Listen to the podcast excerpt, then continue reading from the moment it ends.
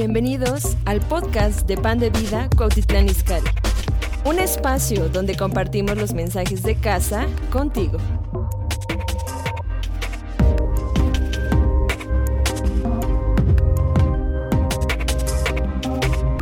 Matrimonios que vencen tinieblas. Es decir, matrimonios que duran para siempre. Y yo quisiera, eh, y claro, esta plática la preparé no solamente para aquellos que hoy van a hacer sus votos y su pacto delante de Dios, pero también para todos aquellos que están en línea, están conectados. Gracias al Señor por esta oportunidad de poder estar juntos. Y bueno, quiero que vayamos al libro de Lucas, capítulo 1, eh, del verso 5 al 13. Eh, la palabra de Dios dice así.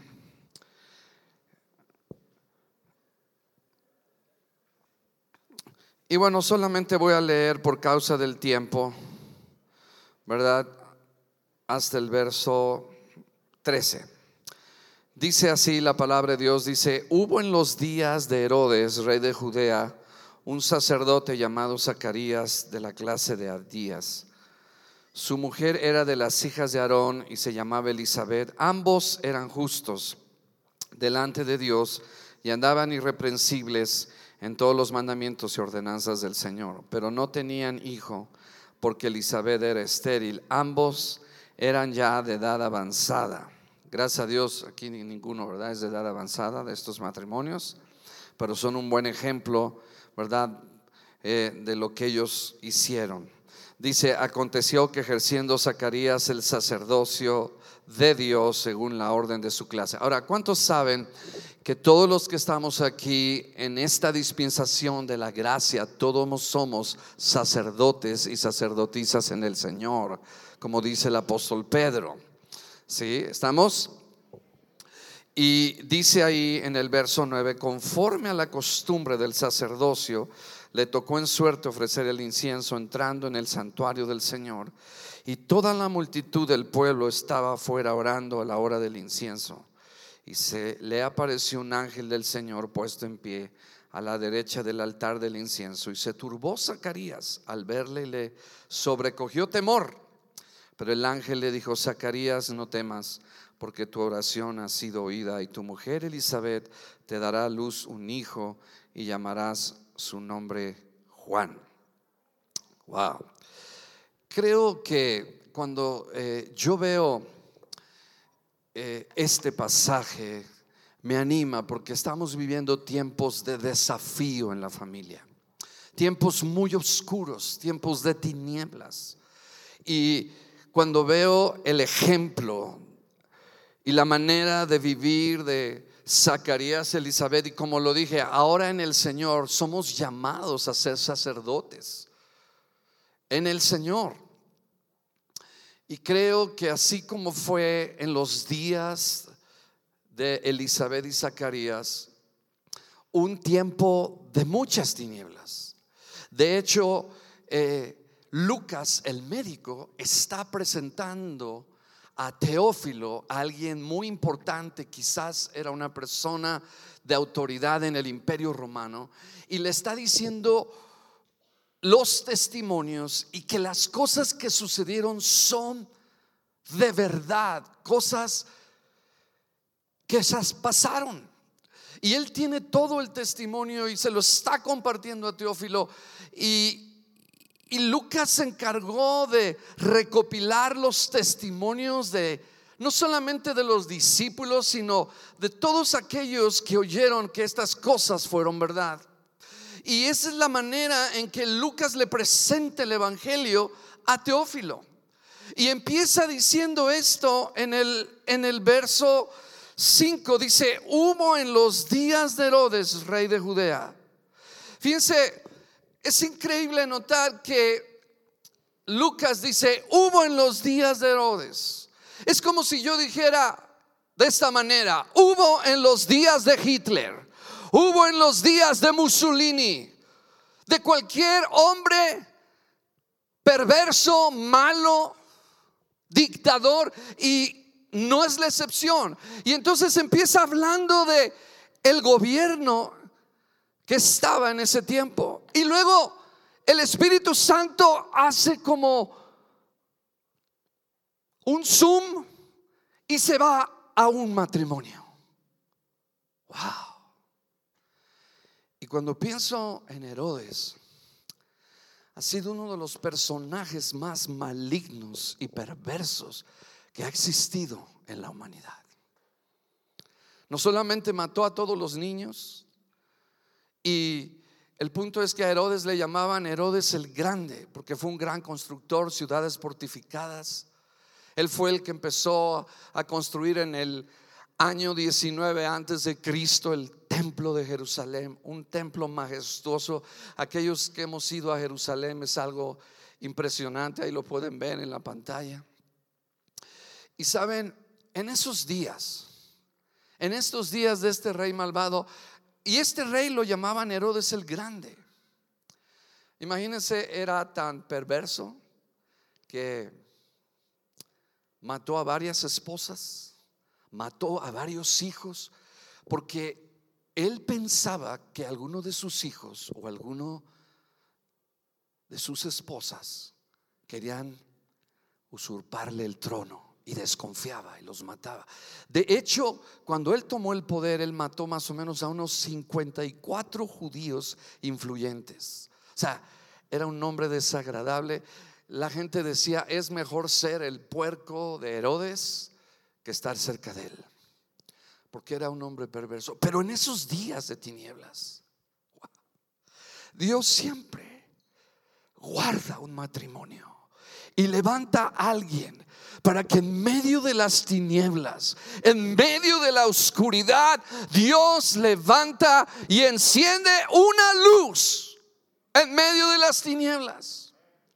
Y saben, este matrimonio nos habla tanto de su vida y, es un ejemplo y es una inspiración para todos los matrimonios que estamos aquí, para todas las personas que aman al Señor, de cómo debemos de permanecer fieles delante del Señor. Ahora, no sin decir antes algo también, o sea, eran tan densas las tinieblas, escuchen esto que voy a decir, que por 400 años, digan todos 400 años, Dios no había hablado, Dios no había enviado ningún profeta a hablar.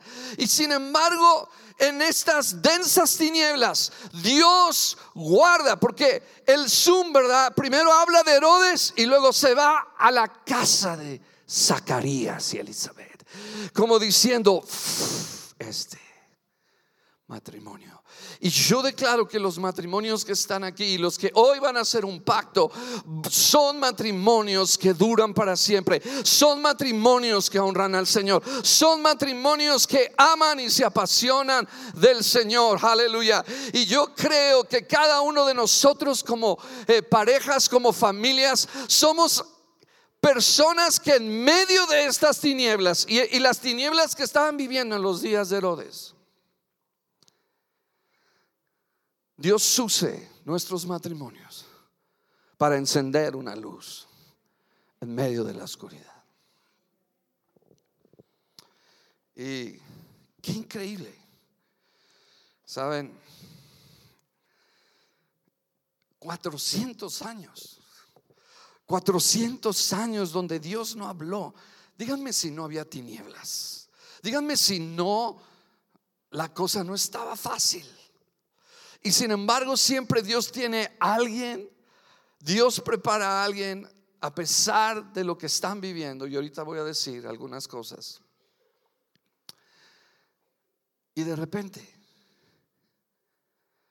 Dios trae una luz en ese día. Y bueno, ahorita cuando te diga del incienso, ahí lo vas a poner.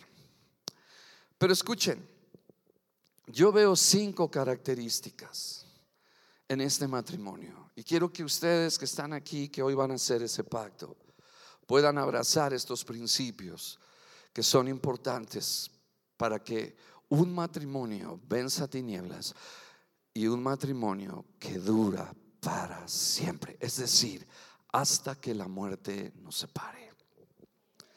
Y lo primero que yo veo era, es que Zacarías y Elizabeth se amaban. ¿Por qué se amaban? Se amaban con sus defectos, con sus virtudes.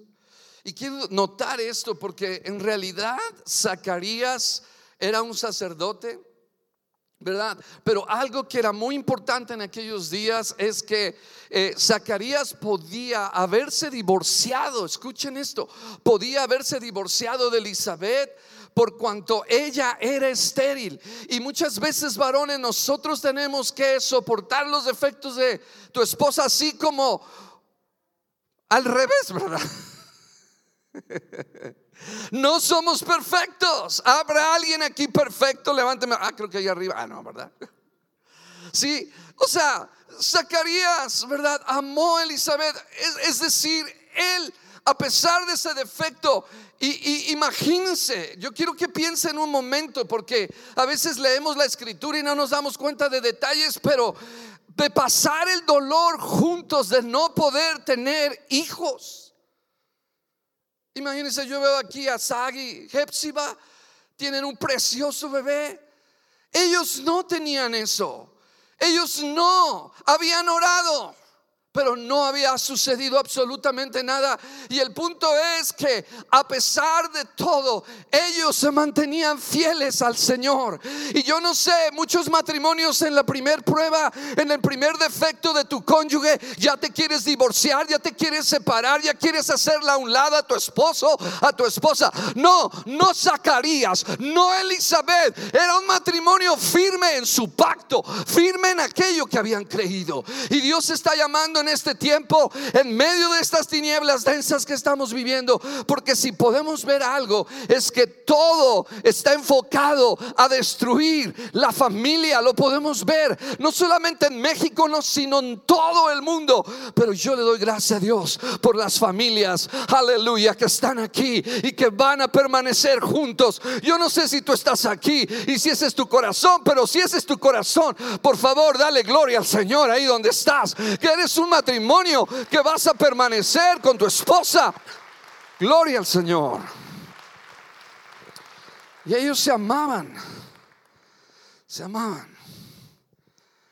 Saben, de hecho, cuando estaba leyendo el pasaje, eh, sentí la honra que Dios le hizo a Zacarías por haber pasado por alto ese defecto de su esposa, por amarla incondicionalmente, a pesar de que él tenía un dolor también. Él deseaba un hijo. Escuchen esto, en los días de judaísmo en aquellos días, el no tener hijos era una maldición. Y sin embargo, Zacarías fue un nombre, wow, yo declaro que hay muchos Zacarías aquí que a pesar de que tu esposa quizás, ¿verdad? No sé sea un modelo, ¿verdad? Perfecto, pero tú y yo podamos seguir amar a nuestras esposas y por supuesto que ellas nos amen a nosotros, aleluya. Gloria a Dios, a pesar de el, eh, sombras nada más o de la pancita, que ellas puedan seguir amándonos, aleluya, a pesar de nuestros defectos, porque de eso se trata el matrimonio. Aleluya. Imagínense que llegue tu esposo a la reunión y empiecen a alabar a Dios y cuando va regresando del santuario se queda mudo. Dices, ¿qué te pasó, mi amor? El pastor predicó muy fuerte.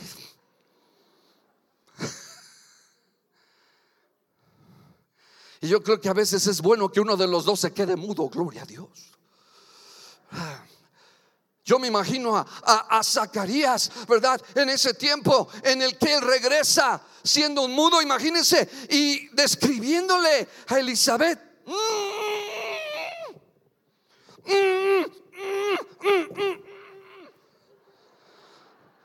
Y, y, los ojos de Elizabeth así como que, ¿qué onda? ¿Qué está pasando?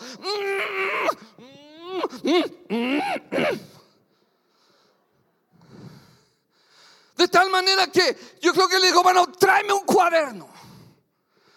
Y yo sé por qué duraron juntos hasta que la muerte los separó. Y como que el Espíritu Santo me sugirió. por seis meses le escribió cartas de amor a Elizabeth. Cada día que se levantaba, Elizabeth, ta, ta, ta, ta, ta, varón, ¿cuándo fue la última vez que le escribiste una cartita a tu esposa? Uh. Y algunos hombres están, ¿sabes? Cada vez que tú pasas por alto y amas a tu esposa, varón, a pesar de sus defectos, los mismos que tú tienes,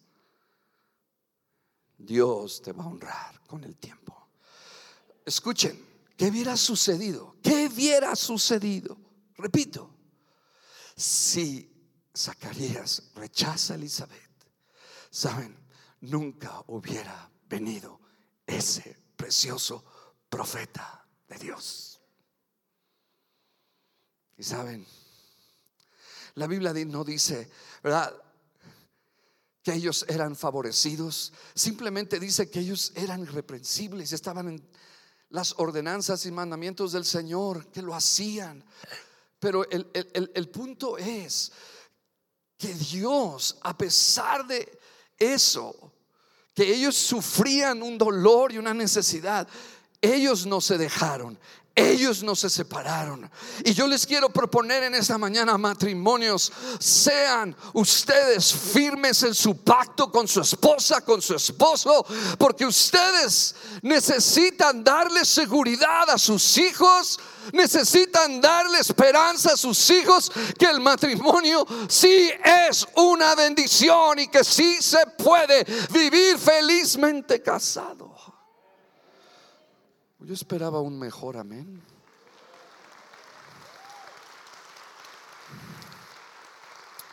Por allá arriba se oyó un ¡ay! No, saben que el ángel no se le presentó en la casa. Escuchen, no se le presentó en la casa a Zacarías, sino fue en el santuario. O sea, como diciéndole, te honro, Zacarías por lo que has hecho todos estos años. Imagínense, un ángel se le presentó. Y lo más increíble de todo eso, cómo son las cosas celestiales de las terrenales, se le presenta y le dice, este ángel que es Gabriel, yo no sé por qué se reveló su nombre Gabriel, quizás, quizás Entiendo que Zacarías era un hombre piadoso y que era un hombre conocedor de la historia de Israel. Y en el momento en que oye Gabriel, quizás leyó la historia de Daniel en el capítulo 8 y 9, donde Gabriel se le revela a Daniel. Imagínense, 600 años. Digan todos 600 años Yo quisiera ser como un ángel. Que pasen 500 años y me siga viendo guapo, sin canas, sin panza, gloria a Dios. Imagínense, 600 años. Los ángeles no envejecen. Wow. Entonces, amarse a pesar de sus efectos. Rápidamente. Que caminen en unidad sirviendo al Señor. Esto es importante. Ellos caminaban sirviendo al Señor. Elizabeth apoyaba. Y yo creo que no hay mejor satisfacción como matrimonio que poder servir al Señor como pareja. Familias, involucrémonos para servir al Señor. Que nuestros hijos vean un modelo de que sí se puede bendecir la casa del Señor, que podemos servir. Nada te va a dar más satisfacción y mayor bendición que el poder servir al Señor. Porque cuando sirves al Señor, hay algo que sucede en esa relación conyugal, que hay una mayor conexión, hay un aumento de verdad, de amor, de gracia entre uno y el otro, porque al servir al Señor primero a Dios y después a ustedes, Dios derrama gracia sobre su relación conyugal. Y, y, eso, eso hacía eh, Zacarías. y Elizabeth. Wow. Imagínense, si Zacarías servía, escuche, si Zacarías servía a Dios, él aprendió a servir a su esposa. Cuando nosotros los hombres servimos a Dios, aprendemos a servir a nuestras esposas. ¿Saben por qué? Y lo puedo ver, yo me imagino, la Biblia dice, no quiero ir allá a los detalles, pero la Biblia dice que Zacarías y Elizabeth vivían, ¿saben dónde? Han visto las montañas de ahí de acá de la quebrada de Cuautitlán Izcalli. Por ahí vivían, pero allá en Jerusalén. O sea, vivían en un, en un lugar difícil. Y, dice la palabra de Dios que Elizabeth en el momento en que ella, ¿verdad? Recibió esa revelación de que iba a tener un hijo, se mantuvo encerrada por cinco meses. ¿Y quién creen que sirvió a Elizabeth? ¿Quién creen que le eh, llevó el desayuno? ¿Quién creen que la ayudaba a levantar? O sea, era una jovenzuela de 15 años, ¿verdad? Y, imagínense. Zacarías, me pasas el agua. O sea, velo, ahí está en tu Biblia, no, no me lo tienes que preguntar, era algo que sucedió. Pero el punto es que matrimonios que duran son aquellos que aprenden a servirse el uno al otro. Muchas veces, ¿verdad? El divorcio viene cuando pienso que yo me estoy casando para que mi cónyuge me sirva. Y si no me sirve, entonces soy un infeliz. No, eso no es el propósito del matrimonio. Es servirse uno al otro. Yo esperaba un amén de los señores. Bueno, es que están dormidos, ¿verdad? Están ahorita así nerviosos. ¿Y qué le voy a decir a mi esposa en ese momento? Pastor, mejor usted haga los votos por mí. No, tú los vas a hacer. Yo no los voy a hacer por ti.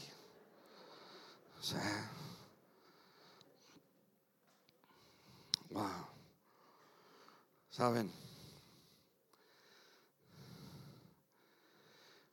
Número tres, rápidamente eran personas que oraban. La Biblia dice que ellos oraban, tanto él como ella. Ellos oraban. Y yo quiero decirte, si hay, eh, eh, escuchen lo que voy a decir, porque esto es algo que el Espíritu Santo te quiere transmitir a cada familia que está aquí. Yo no sé cuál es tu dolor y tu vergüenza. Elizabeth llevaba un dolor y llevaba una vergüenza.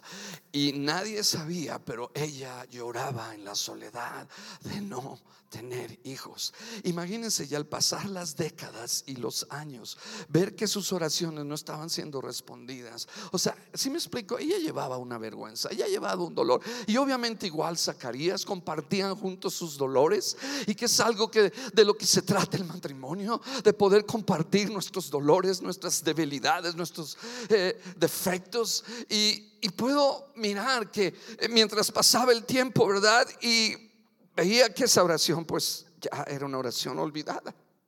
Pero el punto es que muchas veces no sabemos lo que Dios tiene para nosotros. Pero yo declaro que los mejores días no son los días de tus inicios. Yo declaro que los inicios son buenos, pero declaro que nuestros mejores días en la vida conyugal serán los últimos, serán los mejores. Aleluya, gloria al Señor.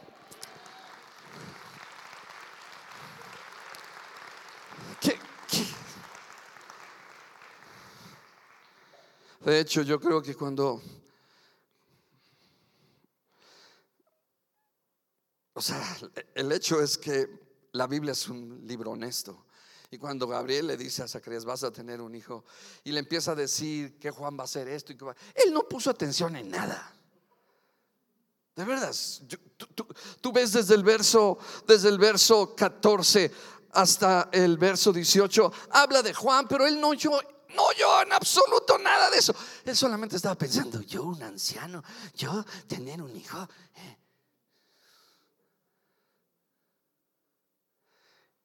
Y en una parte, escuchen esto, yo creo que cuando el ángel Gabriel le dice, Dios ha oído tu oración, tendrás un hijo.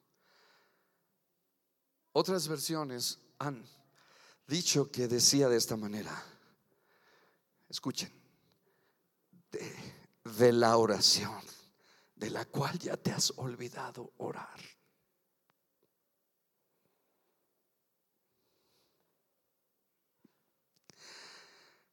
Dios no se olvida de nuestras oraciones.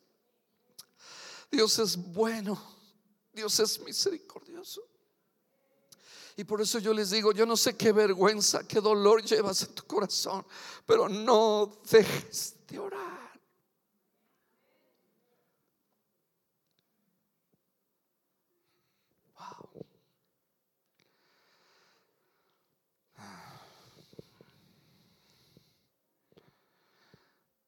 Dios usa matrimonios ordinarios para hacer cosas extraordinarias.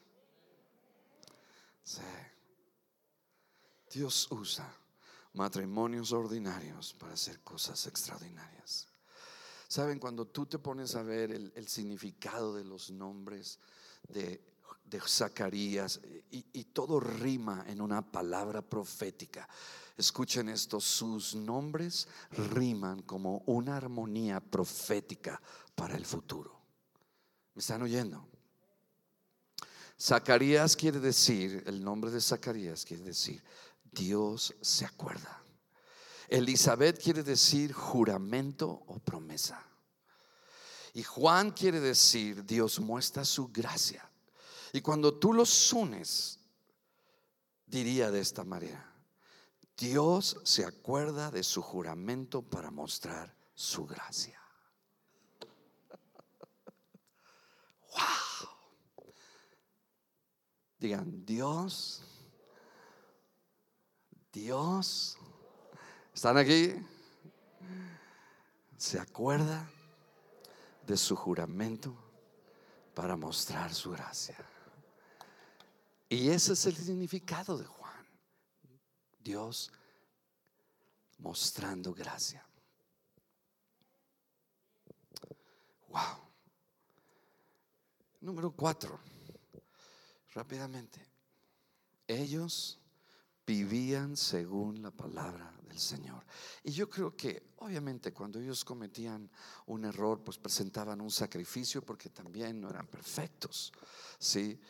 Eh, y es importante considerar que la única manera de poder mantener sus, su pacto, y estoy hablando aquí a los matrimonios que hoy han decidido hacer un pacto delante de Dios, es viviendo de acuerdo a este libro, a los principios y valores que están en este libro. Estamos aquí. Y algo que, que, sería importante decir, escuchen esto, eh, y quiero que veamos el verso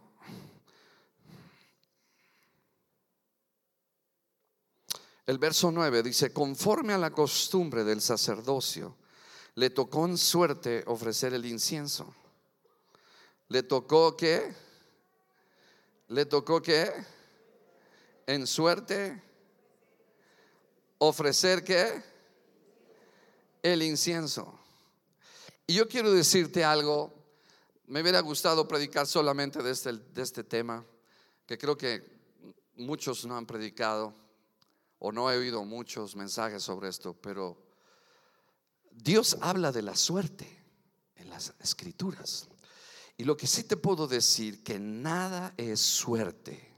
Escucha lo que puedo decir. Nada es suerte cuando conoces a Dios. Porque suerte para mí es la palabra destino. Ahora, quiero decirles algo. Es importante que reconozcamos la soberanía de Dios en todas las cosas que suceden en tu vida. Y a veces suceden cosas buenas y a veces suceden cosas malas. Pero cuando suceden cosas malas en tu vida, sabes una cosa, a Dios no le tomó por sorpresa. Él está permitiendo eso porque Él quiere en alguna manera, ¿verdad? Protegerte o llevarte por un proceso para que tú camines con Dios. Porque si yo me pongo a pensar, por ejemplo, en la vida de José, cuando los hermanos estaban a punto de matar a José en la cisterna, si recuerdan, dice que en ese momento pasaba una caravana, ¿no es cierto? De ismaelitas, ¿se acuerdan? O sea, y yo digo, suerte o mala suerte, destino, digan destino. Dios tiene un destino en tu vida. Dios tiene un destino. Aún las cosas que a veces no nos gusta que nos sucedan, Dios dice, quiero ver cómo actúas, quiero ver qué haces en tal o Z situación. Gloria a Dios. Y dices, ay, qué mala suerte. No, no es que mala suerte. Dios está detrás de eso. Gloria a Dios. Y te voy a decir que suerte es porque Dios maneja todo. Dice, la suerte se echa en el regazo, pero la decisión es del Señor. Y agarraban un frasco, ¿verdad? De madera. Y sabes, imagínense, en ese tiempo mínimo había más de 16 mil sacerdotes. Algunos dicen que había 20 mil sacerdotes porque lo ofrecían en la mañana y en la tarde. Ofrecían el sacrificio, el cordero en la mañana y luego en la tarde. Y de repente, imagínense, tantos sacerdotes estaban una semana o dos en servicio y, de repente, ¿cómo es que Zacarías, cómo es que fue escogido? Y muchas veces la Biblia no nos dice, a lo mejor le tocó una vez, a lo mejor nunca en su vida le había tocado. Pero el punto es que quiero que entiendan algo que, para que ustedes entiendan que la palabra suerte, cuando tú eres cristiano, nada, aleluya, está fuera del control y la soberanía de Dios. Porque en el tiempo que Zacarías había más de 16 mil, 20 mil sacerdotes. Acuérdense, algunos historiadores dicen una cosa, otros otra. Pero vamos a decir, eran miles de sacerdotes y escoger a dos. Porque ofrecían en la mañana, 9 de la mañana, y luego ofrecían a las 3 de la tarde. Y había 24 turnos. Y de esos 24 turnos, en cada turno, más o menos se estima, había 700 sacerdotes. 24 turnos, 700 sacerdotes. Y imagínense, aquí no somos ni 700. Agarramos un recipiente y ponemos cada uno de los nombres de ustedes y los echamos y los movemos y ¡boom! Zacarías. Dios está en control de tu suerte. No los soy muy convencidos. Es más, escuchen, la tierra prometida fue sorteada por suerte. Y salió el nombre de Zacarías. Ay, el pastor ya me autorizó. Mañana me compro mi boletito. Aleluya. No, yo, yo no dije eso. Hay algunos que son chapuceros, aleluya. No, pero la suerte, nada es suerte cuando conoces a Dios. Dios está en control de todo. Estamos. Ambos oraban, vivían según la palabra de Dios. Y el último es que la Biblia dice que eran llenos del Espíritu Santo. Lucas 1:41, Lucas 67, capítulo 1 y Lucas capítulo 1, verso 44. Ahí nos dice que los tres eran llenos del Espíritu Santo. Es decir, familias llenas del Espíritu Santo son familias que perduran para siempre. Wow. Imagínense, eh, si me pones la escena donde está el, adentro del... Eh, Zacarías entró a ese lugar. Detrás de esa cortina estaba el lugar santísimo. Él fue al lugar santo con su incensario, su recipiente de oro que tomó del, del altar de sacrificio donde se ofrecían los corderos por los pecados. Pero la buena noticia es que Jesucristo hoy es el cordero sacrificial. Hoy es el cordero de Dios que quita el pecado del mundo. Hoy Jesús se ofreció por nosotros en la cruz para que nuestro incienso y nuestra oración sea oída delante de Dios y podamos tener salvación y podamos tener vida eterna en Cristo Jesús. Y saben, e, es interesante porque cuando empezó a subir el incienso, y yo no sé si eh, la palabra de Dios dice en Apocalipsis 5.8, eh, la palabra de Dios nos dice algo muy interesante. Dice, lo voy a leer, dice, cuando hubo tomado el libro, los cuatro seres vivientes y los 24 ancianos se postraron delante del Cordero. Todos tenían arpas y copas de oro llenas de incienso, digan, llenas de incienso que son las oraciones de los santos. Y saben, eh, él estaba allí cuando sube el incienso. Yo me imagino que ya él iba a salir y no salían de espaldas, no le daban la espalda al lugar santísimo. Salían así, de esta manera, con mucho temor y temblor. Y en el momento yo creo que cuando el incienso ya llegó y se estaba perdiendo de su vista, es cuando vio a Gabriel, como diciendo, ha subido tu oración y la he aceptado y vengo hoy a responderte. Aleluya. Entonces, es importante, ustedes matrimonios que hoy han venido, que vean este ejemplo. un ejemplo extraordinario en medio de las tinieblas. Y la Biblia refiere a tinieblas en el tiempo de Zacarías y Juan y Elizabeth en el capítulo 1, versículo 79, dice así, hablando del ministerio, no solamente de Juan, sino de Jesús, que eran primos y uno creció primero que el otro. Pero la Biblia dice en el verso 79, dice, para dar luz a los que habitan en tinieblas y en sombra de muerte y creo que ustedes son matrimonios que vencen las tinieblas. Las tinieblas van a tratar de venir. Y esto hablé la semana pasada. Pero yo creo que en medio de las tinieblas Dios está encendiendo luces en este planeta. Gloria a Dios. Dios está encendiendo. Y aquí dice, para dar luz a los que andan en tinieblas y en sombra de muerte, para encaminar nuestros pies por camino de paz.